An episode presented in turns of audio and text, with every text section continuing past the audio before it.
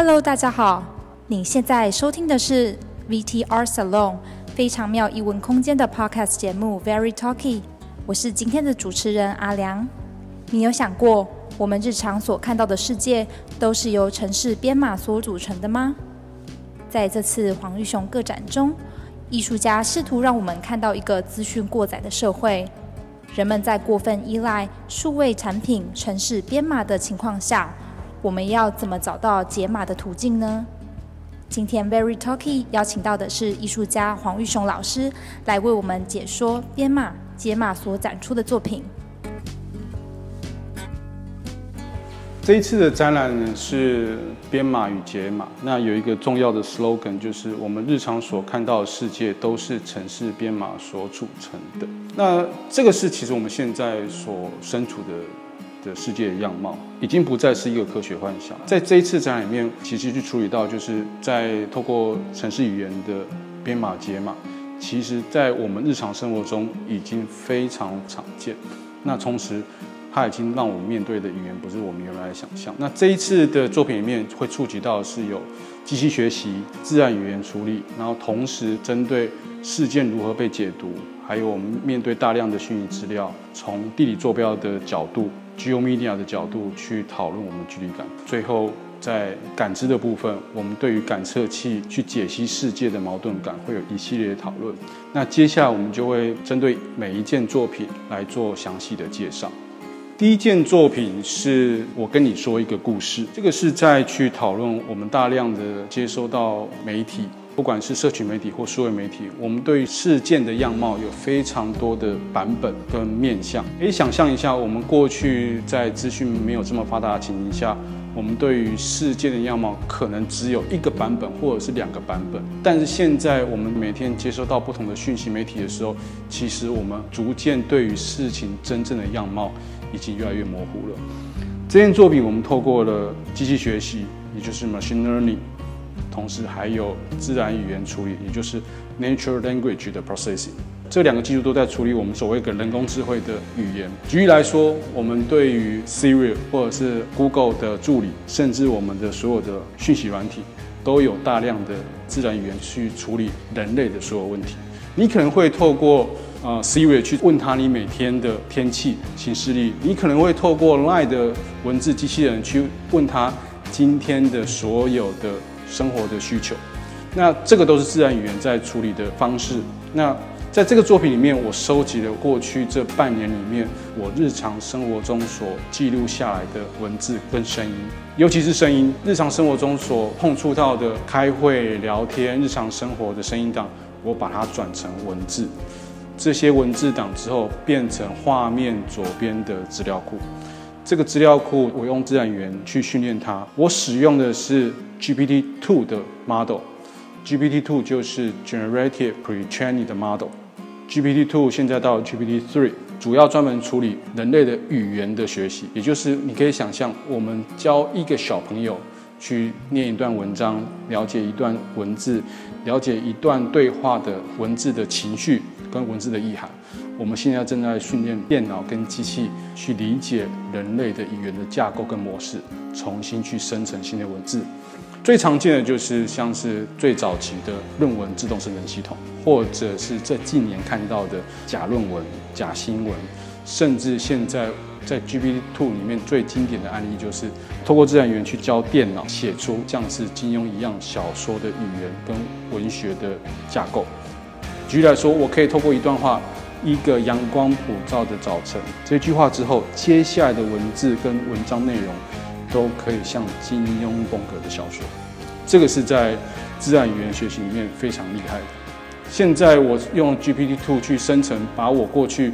半年里面的文字资料，重新把它训练完之后，生成右边的荧幕中的一个新的故事，也就是。我让电脑透过它的语言被训练的模式之后，生成一个新的故事跟大家说。你会发现在这个文字里面有较明亮的文字，跟有渐层比较暗的文字。在比较明亮的文字里面会呈现是这些语句是被大量的训练过的，它的训练的比例是比较多次的。如果训练比例比较少，而且不是这么完整，或者是它不是这么熟悉的语句跟文字，它的颜色就会比较淡。这个会回应到我们刚刚提到的，我们对于事件的样貌，往往因为它的来源越多，反而事件的样貌会越来越模糊。同时，如果有三个人，三个人对事件理解可能都不同。如果我们现在把这个事件的样貌让一个电脑做重新学习的时候，透过机器学习跟人工智慧之后，事情的样貌到底会变成什么样子？那这个也是我们所好奇的。再来下一件作品，在他的右手边，这个是失语症系列一。对我来说，我现在有一个生命的经历是，每天早上起床打开 email 之后，有大量的文字。我们每天处理大量的巨量的讯息资料，我们呈现一个，我们虽然看到这么巨量的资料，但是很难去阅读它。我现在有一个状况是，我看到一连串的文字，比如说一个人名。我可能会把第三个字跟第二个字颠倒，比如说黄玉雄，我可能是看到这个文字，我念出来文字是黄雄玉。虽然有非常方便的讯息跟文字的工具，但是往往我们却面对无法去阅读它的失语症的状况。失语症其实上在医学的病理上，它是左脑的损伤之后造成的的语言的丧失。但是很讽刺的是，我们现在就算是看似健康的人们，我们现在面对巨量资料，以至于我们现在反而是惧怕去面对这些语言的。那在这个作品里面，我把前面一件作品的巨量资料、文字资料，我重新透过电脑去运算之后，把它呈现是几何造型的符号，去呈现这个文字虽然存在非常多的意涵，但是它变成符号化，不可视读。或者是失去视读的样貌，我们可以理解语言的样貌是像中文的人，人类的人，是因为我们定义说它叫做人。我们把红色的红定义为红，是因为我们定义说它叫做红，就如同 A B C D 到 Z 一样，我们定义语言的样貌，它就是个符号。如果今天语言失去的原来意涵只是符号的时候，就如同我们现在看到。它就是一连串没有任何意义，但是是去填满我们视觉的所有的状态，去呈现我所提到的失语症，无法阅读文字的一个窘境。到了右边下一件，这件作品是失语症的 Serial Two。对我来说，现在我们大家更习惯用图形沟通，也就是文字如果很难阅读，或者是我们已经逐渐失去文字阅读的能力之后，我们把文字转化成图形样貌会是什么？我把语言建构能力部分的权利交给了电脑。我在这个画面中间，我定义出一个矩形。接下来，这个画面中的颜色，还有上面的肌理材质，包含中间两条线的流动的方式，还有它的颜色等等，甚至它的距离，我都交给城市去处理，城市去决定。我给它一个基本的原则，也就是我让语言变成视觉化的沟通的模式。刚提到，我把处理语言的部分的权利让渡了给电脑，你会发现在画面的左边。我设定了一台电脑，同时有两条线。在这个系列开始，电脑的角色它已经如同创作者一样，它跟我一起创作这视觉里面的所有的元素，包含语言跟符号。接下来到右边的下一件，这件作品叫做《城市漂流》，这个是我累积八年的数位足迹。数位足迹是什么？我们拿起手机，手机现在能记录我们所有移动的经纬度的坐标。这个坐标只会建构出我们在地理媒介上面所谓的 GeoMedia 上面可以被生成的路径。这八年里面，我大量的生成在台湾的某一个地区，也就是北部。目前在右边这个画面可以看到是台北的北区。目前看到在画面正中间。最大发光的白色的部分，它是我日常生活的区域，也就是台北的关渡。它的右手边是淡水，它的北边是巴黎，它的左下角的中间部分是台北市，一直往下延伸是往基隆。这个都是我生活的主居。这这八年，也就是我八年里面去了越多次的地方，它所描绘出来的线条是越多越紧，而且是越亮的。那左边这个画面是我把所谓的数位足迹，我把它重新展开，变成是三百六十度，可以可以看到我在这八年里面总共是两千八百八十几天所累积的路径。每一次的移动会形成一条线，那虽然是两千多天，但是如果我在一天里面有超过五次以上的移动，就会产生五条线。所以你可以看到很长的直线去穿越整个画面，代表它是飞行的路径。那目前看到是台北市的路径都是移动的轨迹。我把我的坐标作为一个绘画的一个媒材。如果未来我们在影像的生成其实是透过身体所移动坐标所产生的视觉感受。那会是一个新的想象，所以在城市漂流里面，我企图处理的问题是，我把身体移动的这件事情，从距离感去讨论到怎么样用身体做绘画。你会发现在这个作品里面有大量八年所累积的数据，这些数据都是真真实实用我的身体去描绘出新的视觉样貌。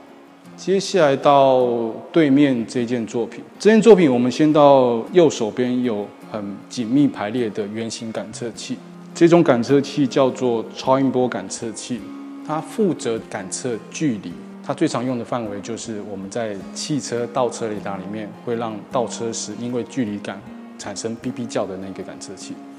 我透过八百多个感测器把它排列在这一个大型的方框。这个方框其实是另外一组的荧幕的的材质。对我来说，过去大量处理感测器在技术上应用。但是我更强烈的感受到，我们现在其实身处于透过感测器去重新描绘跟理解这个世界。人类非常依赖感测器，我们现在对于温度、湿度、距离，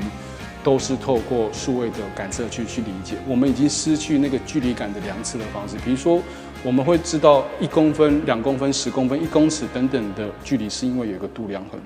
但如果我们把这个度量衡的单位移除之后，对于感测器来说，它就是用它的方式去感受这个世界的样貌，它可以描绘出一个新的世界观。我们可以试图想象一下，我们每一次观看荧幕或观看感测器的时候，是人类单向的视角。我们可以尝试站在荧幕的角度，去让荧幕去描绘出他所看到的世界，也就是我把描绘这个世界的权利也部分让给了这个这一群感测器。感测器可以及时的感测到你在它面前所呈现的距离感，这个距离感会透过左手边的这一条线传输到中间的这台电脑，再往前移动到左手边的荧幕里面。这个荧幕会透过刚刚右边它所及时感受到的距离跟世界观，重新描绘出一个抽象性的绘画。对这些感测器来说，他看到世界跟我们看到世界不同。他所感受到世界也跟你我都不同。我把感受世界、描绘世界部分的权利让给了电脑，我给他简单的规则，让他有足够的自由度去描绘出他所看到的世界，可能就是一些线条。这些线条都会依据现场他所感受到的距离感去重绘。如果有大量的人在前面移动的时候，他所描绘出来的线条会更为丰富。当完全没有人在前面的时候，它只会描绘出一个少范围、小小的图形而已。这件作品所描绘出来的影像随时是变化的，它没有一张图是一致的，随时随地都在自动的生成。这也是我想讨论的，就是当如果我们未来把数位的资料部分交给电脑之后，它所描绘的世界可能跟我们想象的不一样。到这边为止，我们在前面所看到的作品，可以强烈感受到。有一个大量的密集的符号跟图形，很多人会讲到就是所谓的密集恐惧症，但对我来说反而会产生一个稳定跟安心的感觉。我现在很习惯去看大量的文字、大量的城市码所堆叠出来的重复性视觉，所以可以看到从第一件作品的我跟你说一个故事，它有大量文字的排列，再来的时语症，一直到了现在的失效的感知。这么密集的排列，我在创作过程中，我发现我还蛮喜欢这样子的状态，一个密集排列的符号，去让我的情绪是稳定的，同时会回顾到，就是我们现在所面对的世界，已经不是我们原本所看到的世界，这些是大量的编码所产生的一个新的世界观。到了展场的最后面，有个大型的投影。对我来说，连接到前面的，我们回顾到前面的作品。如果我们把部分的视觉、部分的语言都交给电脑在处理，它可以跟人类一起决定未来世界样貌。这可能就是我们未来世界样貌。我透过我日常生活中所经历过的一些场景，比如说一个树林来说，它这个树里面发现它有叶子，甚至你在这个树里面中间有一个横杠的图形，中间的下方有一个客观上出现一个人脸。对电脑来说，它不是人脸，只有人类觉得它是人脸。对你来说，它就是一个图形。我给他一个照片，让他去决定他所看到的世界可能是什么样子。所以你可以看到，蓝色的水不是水，粉红色的山不是山。我希望让电脑跟电脑一起去建构未来的世界观，会回应前面的展览论述。如果我们将所有的数位资料都交由电脑编码之后，我们人类是否可以找到未来解码的路径？在这个系列的最后面，可以感受到未来的世界观可能是不可知的，可能是一种诡异的世界观，或者是所谓的很诡异的末日感。这个是在创作过程中一个强烈的感受。人类已经不是唯一的创作者，未来的创作可能部分跟数位的媒材，甚至是电脑一起做共同创作，去面向一个未知的未来。